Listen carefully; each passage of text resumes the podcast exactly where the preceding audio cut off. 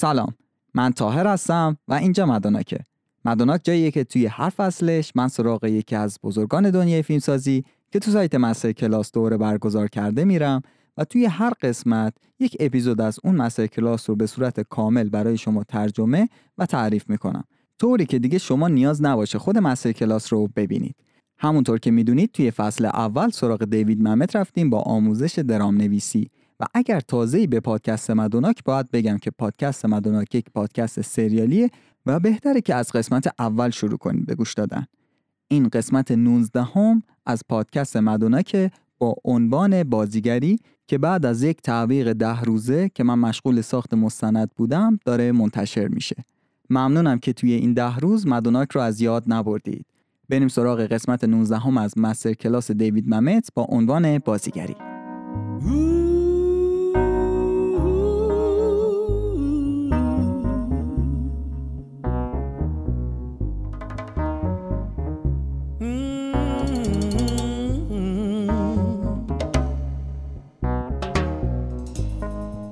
Yes, this is the ghetto.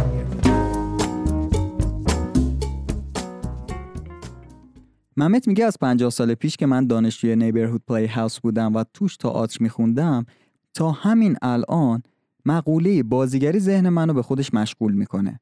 همون دوره من یک استادی داشتم به اسم سنفورد مایزنر. مایزنر هم دوره لی استراسبرگ بود و جفتشون از Group Theatre اومده بودن. لی استراسبرگ تکنیکی خلق کرد که به اون method acting گفتن و مایزنر هم یک تکنیکی اختراع کرد که بهش میگن تکنیک مایزنر. جالبه وقتی که شما می‌خواید وارد دانشگاه Neighborhood Playhouse بشید قبل از هر چیز یک لیست 50 تایی از کتاب هایی که راجع به تکنیک های بازیگری هست به شما میدن که اونو بخونید کلی تکنیک اختراع شده بود و من در مقام یک دانشجوی بازیگری نگاه می‌کردم می‌دیدم هیچ کدومشون رو نمی‌فهمم هیچ کدومشون رو نمی‌تونم درک کنم. برای من جذاب اون تلاشی بود که این افراد انجام داده بودن برای اینکه برای بازیگری یه تکنیکی به دست بیارن. ولی کاملا برای من غیر قابل درک بود خود تکنیکا این بود که منو واداش که به بازیگری خیلی جدیتر فکر کنم و ایده که باهاش اومدم این بودش که یک شرکت تئاتر راه بندازم و فکر می‌کنم اولین بار حدود 21 سالگی اولین شرکت تئاترم رو تأسیس کردم. بعد همه پیشفرزام راجع به بازیگری دور ریختم و از اول شروع کردم و گفتم بیاید ببینیم که یه بازیگر واقعا باید چی کار بکنه. یاد یه مثالی میفته ممت میگه که توی دهه پنجاه اکثر پلیس اون موقع مرد بودن توی دهه پنجاه وقتی که به افسرها می‌خواستن آموزش تیراندازی با اسلحهشون رو بدن می‌گفتن که شما باید دست چپتون رو بکنید تو جیبتون دست راستتون رو همراستای بدنتون کنید و با یک چشم نشونه گیری و بعدم تیراندازی کنید. بعدها یه تئوریسین جدید اومد و گفتش که اگر شما اسلحه رو با دست راستتون به سمت جلوی صورتتون قرار بدید و با دست چپتون دست راستتون رو پشتیبانی کنید اسلحه رو می‌تونید محکمتر بگیرید. و برای نشونه گیری شما نمی‌تونید همزمان هم مگسک اسلحه هم نقطه جلویی اسلحه و هم هدف رو توی یک زمان با هم ببینید. توی دایره focus ی چشم قرار نمی‌گیره وقتی که هر کدوم رو نگاه می‌کنید. درستش اینه که شما مگسک رو نگاه کنید و بذارید که هدف تار بشه. یه نفر بعد اومد گفتش که OK این یک متد خیلی عالیه برای تیراندازی. ولی وقتی که از اون سمت هم دارن به شما تیراندازی می‌کنن عمرا کسی بیاد دست چپشو بکنه تو جیبش اون یکی دستش رو در راستای بدنش قرار بده یا اینکه بیاد اسلحه رو جوری بگیره که هدف رو تار ببینه و مگسک رو دقت کنه. توی اون استرس بالا هیچ کدوم از این تکنیک ها به دردمون نمی‌خوره. تو اون لحظه همه اینها فراموشمون میشه و بهترین متد اینه که ما نگاه کنیم افراد به طور طبیعی در این شرایط استرس بالا چه کار می‌کنن و بیایم همون رو تقویت کنیم. ممت میگه توی بازیگری هم همینطور هستش. هزار تا تکنیک وجود داره و تکنیک های خیلی خوبی هم وجود داره. ولی توی شرایطی که استرس بالاه اصلا جواب نمیده. استرس این که من می‌خوام عالی باشم و کلی مخاطبم همون لحظه داره نگاهتون می‌کنه. حالا سوال من اینه که پس چی جواب میده؟ چی کار می‌تونم بکنم؟ جواب من به این سوال حرفیه که کوهنوردا می‌زنن. اگر نمی‌خوای چیزی رو حمل کنی اونو تو کولت نذار. اگر اون رو برداشتی باید کل مسیر حملش کنی. اگر به تکنیک ها فکر کنی و مثلا بگی که لحظه A فلان کار رو قراره بکنم لحظه B فلان کار بعد وقتی که وارد صحنه میشی یه لحظه به خودت میای که الان موقع درستی هست برای انجام این تکنیک. الان موقع درستی هست که این کار رو انجام بدم. و اتفاقی که براتون میفته اینکه اون لحظه وارد ذهن خداگاهتون میشید و این تمایل به عالی بودن شما رو خداگاه می‌کنه. یه جور دیگه بخوایم بگیم عقیم می‌کنه. خداگاه بودن بدترین اتفاقیه که می‌تونه برای بازیگر بیفته و بازیشو تصنعی کنه. حالا چیکار کنیم که وارد خداگاه نشیم؟ استانیسلافسکی میگه که از بازیگرها کاری پیچیده تر از این که بگی برو فلان پنجره رو باز کن نخواید چون این کاریه که از پسش راحت برمیاد و بدون فکر کردن اون رو انجام می‌دید. ولی اگه به شما بگم که مثلا به زمانی فکر کن که پدر بزرگت رو از دست دادی شما ممکنه که وانمود کنید که اون لحظه رو دارید به یاد میارید. ولی همزمان به این مورد هم دارید فکر می‌کنید که آیا همون لحظه رو من دارم کامل به یاد میارم؟ آیا به اندازه کافی دارم انجامش میدم یا نه؟ و این یعنی شما دارید از قسمت خداگاهتون استفاده می‌کنید. توصیه من اینه که از بازیگرتون کاری رو نخواید که قابلیت انجام فیزیکی اون وجود نداره. یه توصیه دیگه ای هم خودم دارم که کاری رو انجام بدید که سرگرم کننده باشه. چون اگه سرگرم کننده نباشه اصلا واسه چی می‌خواید اون رو انجام بدید؟ توی این قسمت نمایش نویس و بازیگر باید حواسشون به این دوتا نکته باشه که چیزی بنویسن و چیزی اجرا کنن که قابلیت اجرایی داشته باشه. دو اینکه سرگرم کننده باشه. بتونید نظر یه نفر دیگر رو به خودتون جلب کنید و بهش بگید ببین من این کارا رو می‌تونم انجام بدم. اینکه بخواید طرز فکر یک نفر رو عوض کنید این نه سرگرم کننده است نه از لحاظ فیزیکی قابلیت اجرایی داره.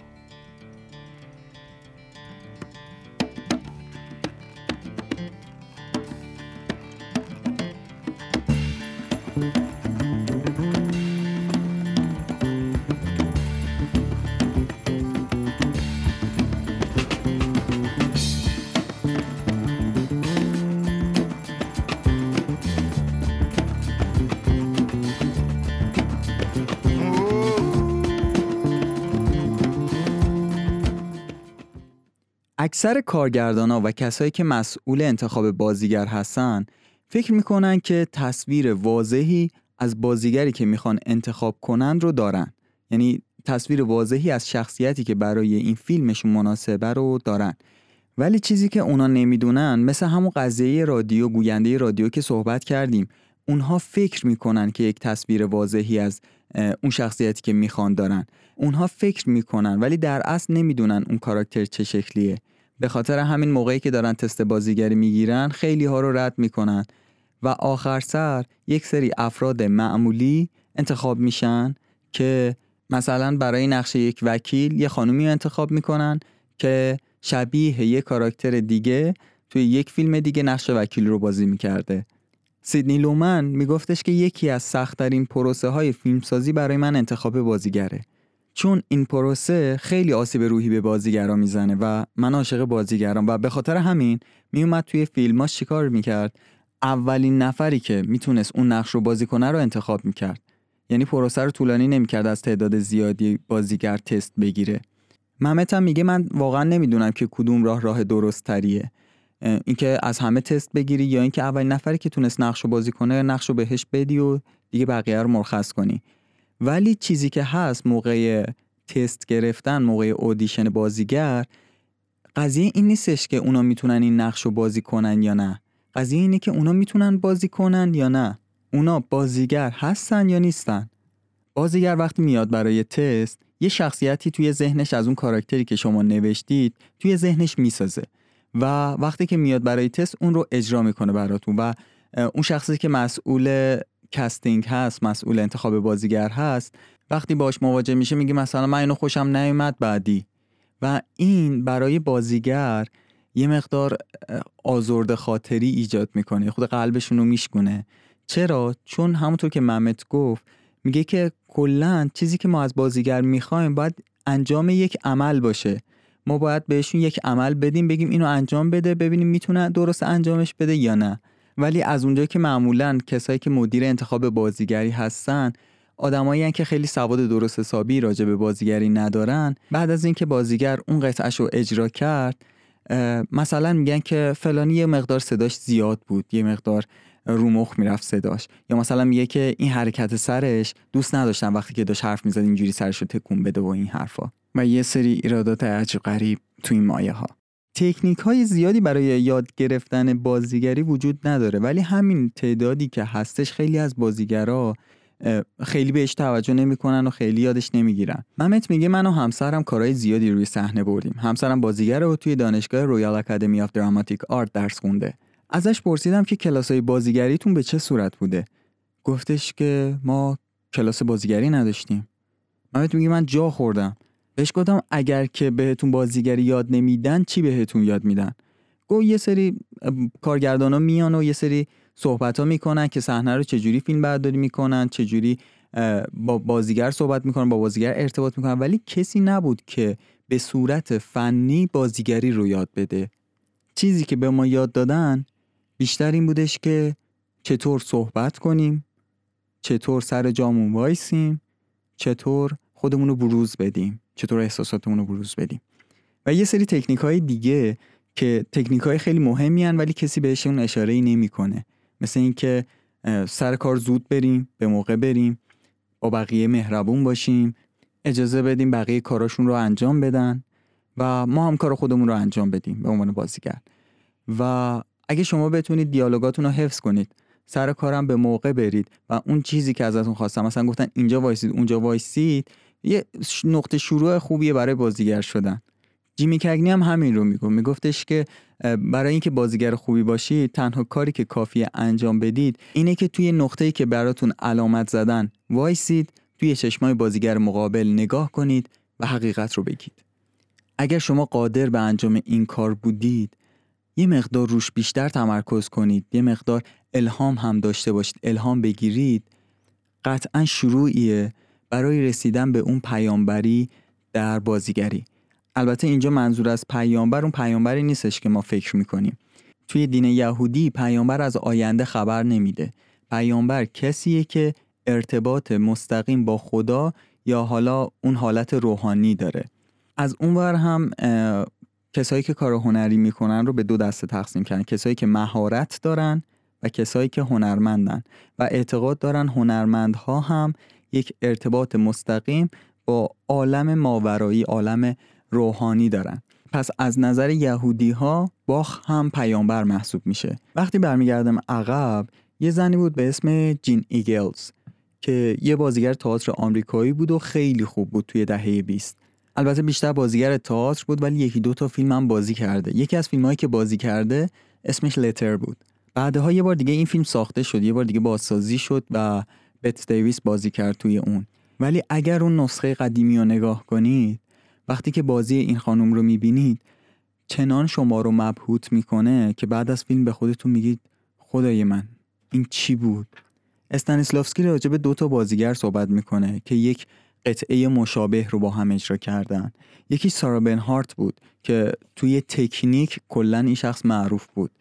و همه فکر می‌کردن که اون نابغه است. تا وقتی که النا رودزا اونو بازی کرد و همه رو مات و مبهوت این بازی خودش کرد. و جالب اینجاست که هیچ کس نمی‌دونه چجوری این کار رو انجام میده. حتی خودش هم نمی‌دونه چجوری این کار رو انجام میده. همه بازی بنهارت رو تحسین می‌کردن و به نظرشون فوقالعاده بود. تا وقتی که ردوزا اونو بازی کرد. یه روز بعد از نمایش یکی از مخاطبا اومد توی اتاق ردوزا و همطور که مات و مبهوت مونده بود بهش گفتش که تو کی هستی؟ ردوزا بهش گفت من هیچ کس نیستم. یه سری بازیگرا واقعا پیامبرن از نظر ممت. یه چیزی توشون جریان پیدا می‌کنه که با هیچ چیز نمیشه اون رو توصیف کرد. این اتفاقی نیستش که با تمرین جلوی آینه برا شکل گرفته باشه. یه بار استانیسلافسکی میاد دسته بندی می‌کنه بازیگرا رو. میگه ما سه نوع بازیگر داریم. بازیگر نوع اول اینه که هر چیزی بهش میگیم میگه باشه متوجه شدم. و سعی می‌کنه ببینه که مثلا بهش میگیم که یک شمایل یک آدم ناراحت رو بازی کن. می‌بینه بقیه چیکار کردن. خودش هم یه تجربه ها داره میاد از همونا استفاده می‌کنه و اینجوری اون نقش رو بازی می‌کنه. بازیگر نوع دوم اینجوریه که میگه که چیزی از حس صحنه به من نگو. من خودم میرم فیلم نامه رو یا نمایشنامه رو می‌خونم و با درکی که از موقعیت پیدا کردم اون لحظه می‌دونم چی کار باید بکنم. و دسته سوم اونایی که هیچ کدوم از این کارا رو انجام نمیدن. میرن روی صحنه و کلمات رو به زبون میارن. و این ارتباطه با مخاطب این انتقاله جوری صورت می‌گیره که از خودشون نشد نمی‌گیره. انگار وصلا به یک منبع بزرگ. و ممت میگه این هنره. و دیدن همچین هنری روی صحنه ارزشش از هر چیزی برای من بیشتره.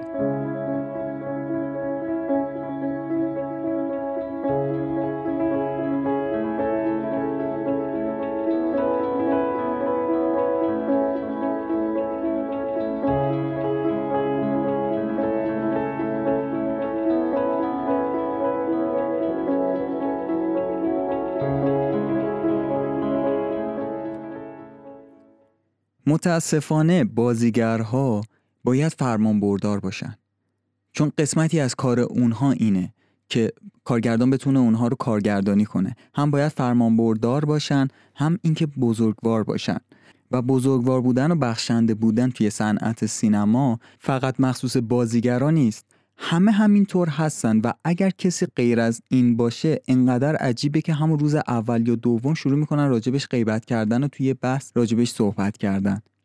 بگذاریم. گفتیم که بازیگر باید فرمان بردار باشه. ممت میگه ولی شده که مثلا تو جلسات دورخونی یا توی کلاسا داریم با هم صحبت می‌کنیم یه بازیگر میاد و میاد بیرون و میگه که می‌خوام راجع به این متن باهاتون صحبت کنم. و من ازشون می‌پرسم که دفعه اول که متن خوندی درکش کردی؟ اونم میگه آره. میگم پس برو اجراش کن. خود صحنه جاییه برای درک کردن دوباره متن. ممت میگه که بازیگری اونقدرها هم که فکر می‌کنید سخت نیستش. ولی همین باعث میشه که سخت به نظر بیاد. کاری که قرار بکنی اینه که سر جاد وایسی دیالوگت رو بگی و کاری که ازت خواستن رو انجام بدی. اگر این کار رو کردی و اشارات رو دنبال کردی می‌بینی که یه اتفاقی برای شما میفته که خودت هم پیش بینیشو نکرده بودی. ولی اگه این کار رو نکردی هیچ چیزی که پیش بینیشو نکرده باشی برات اتفاق نمیفته همش حرکت بعدی توی ذهنت هستش. و اگر خودت بتونی پیش بینی کنی که حرکت بعدی چیه مخاطب هم پیش بینی می‌کنه. شکسپیر یه حرف قشنگی داره. میگه که تمام دنیا صحنه تئاتره.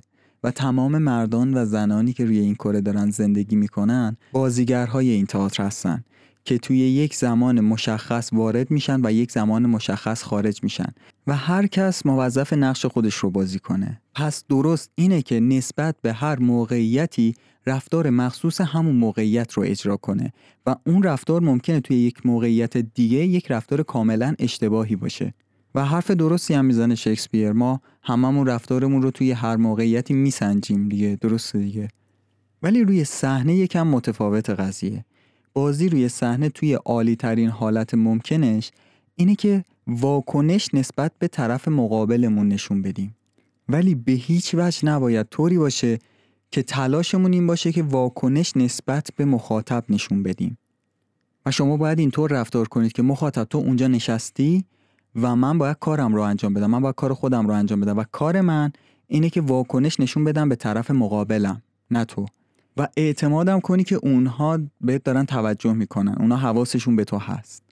و البته ثابت شده که کاملا توجهشون به تو هستا اصلا زمانی که شما بعد از نمایش رورانس اجرا می‌کنید و میاید تعظیم می‌کنید به خاطر اینه که ممنون از توجهتون.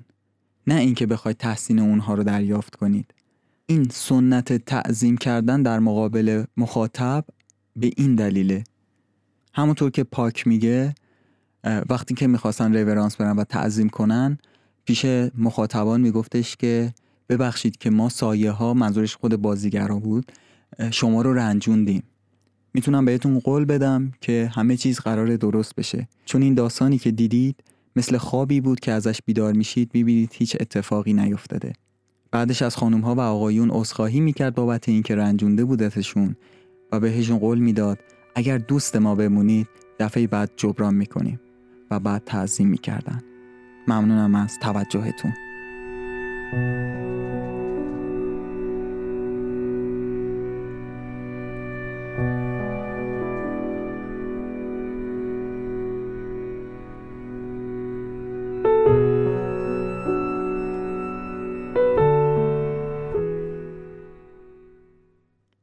شکسپیر میگه من ترجیح میدم که روی سنگ قبرم کلی بد و بیرا و فوش بنویسن تا اینکه در طول عمرم بد و بیرا از بازیگر رو بشنوم.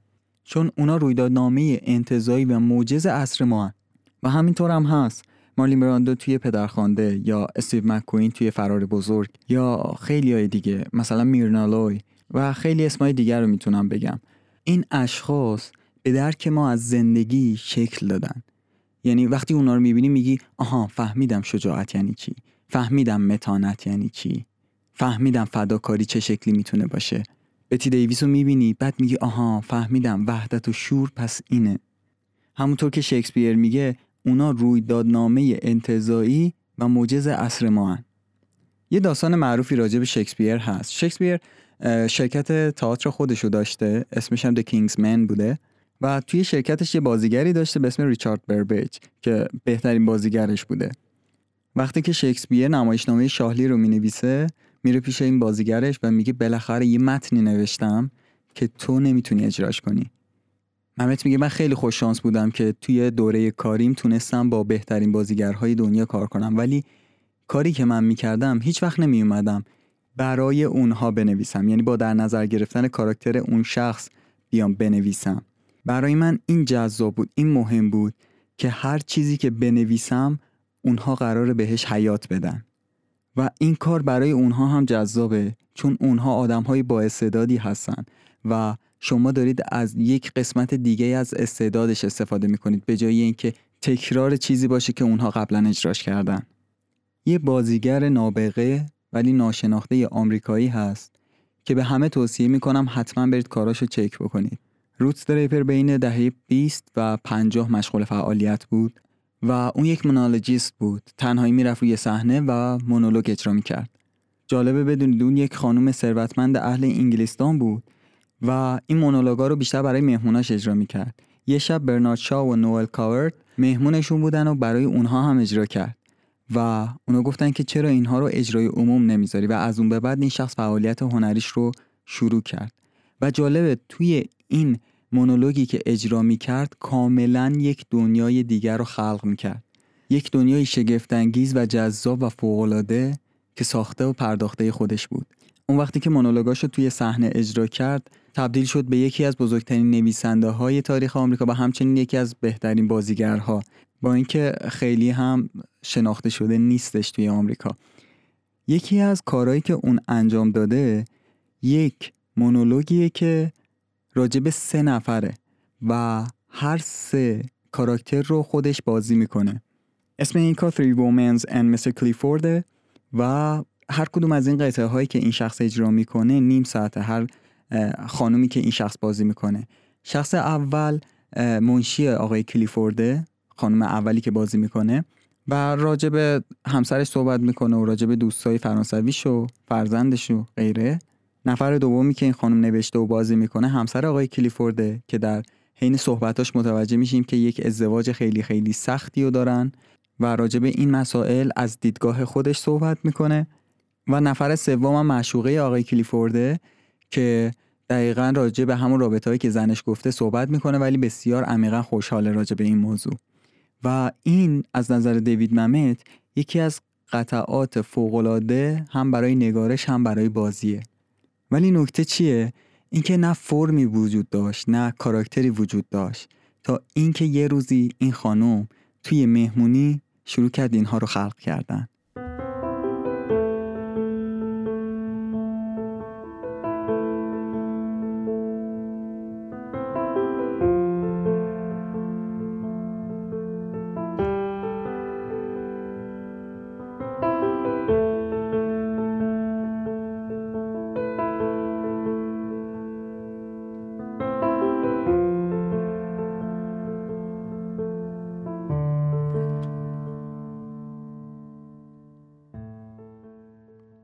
این بود پایان قسمت 19 هم از پادکست مدوناک. قسمتی که بعد از یک هفته ده روز تاخیر بابت کاری که برای من پیش اومده بود انتشار پیدا کرد و در دهه اول خرداد ماه پخش شد. امیدوارم از این اپیزود لذت برده باشید. می‌تونم به اون دوستایی که بیشتر از نوشتن بازیگری دغدغه اصلیشونه این نوید رو بدم که یه سری کارا داریم با آقای مهرداد مصطفی دوست عزیزم و مدرس بازیگری انجام میدیم برای تولید محتوای پادکستی بازیگری محتوای تخصصی راجع به بازیگری. و برای اینکه اطلاع پیدا کنید که کجا قرار پخش بشه به چه اسمی قرار پخش بشه پیشنهاد می‌کنم که یک پیج مدوناک رو دنبال کنید و یا به آدرس وبسایت ما هر چند وقت یه بار سر بزنید. آدرس اینستاگرام ما مدوناک.پادکست هستش و آدرس سایتمون مدوناک. ir ه توی گوگل هم سرچ کنید مدوناک اولین وبسایتی که میاد وبسایت خود پادکست هستش. ممنون که پادکست رو تا انتها گوش دادید. برای حمایت از پادکست فقط کافیه اون رو به اشتراک بذارید با دوستاتون و تا بعد.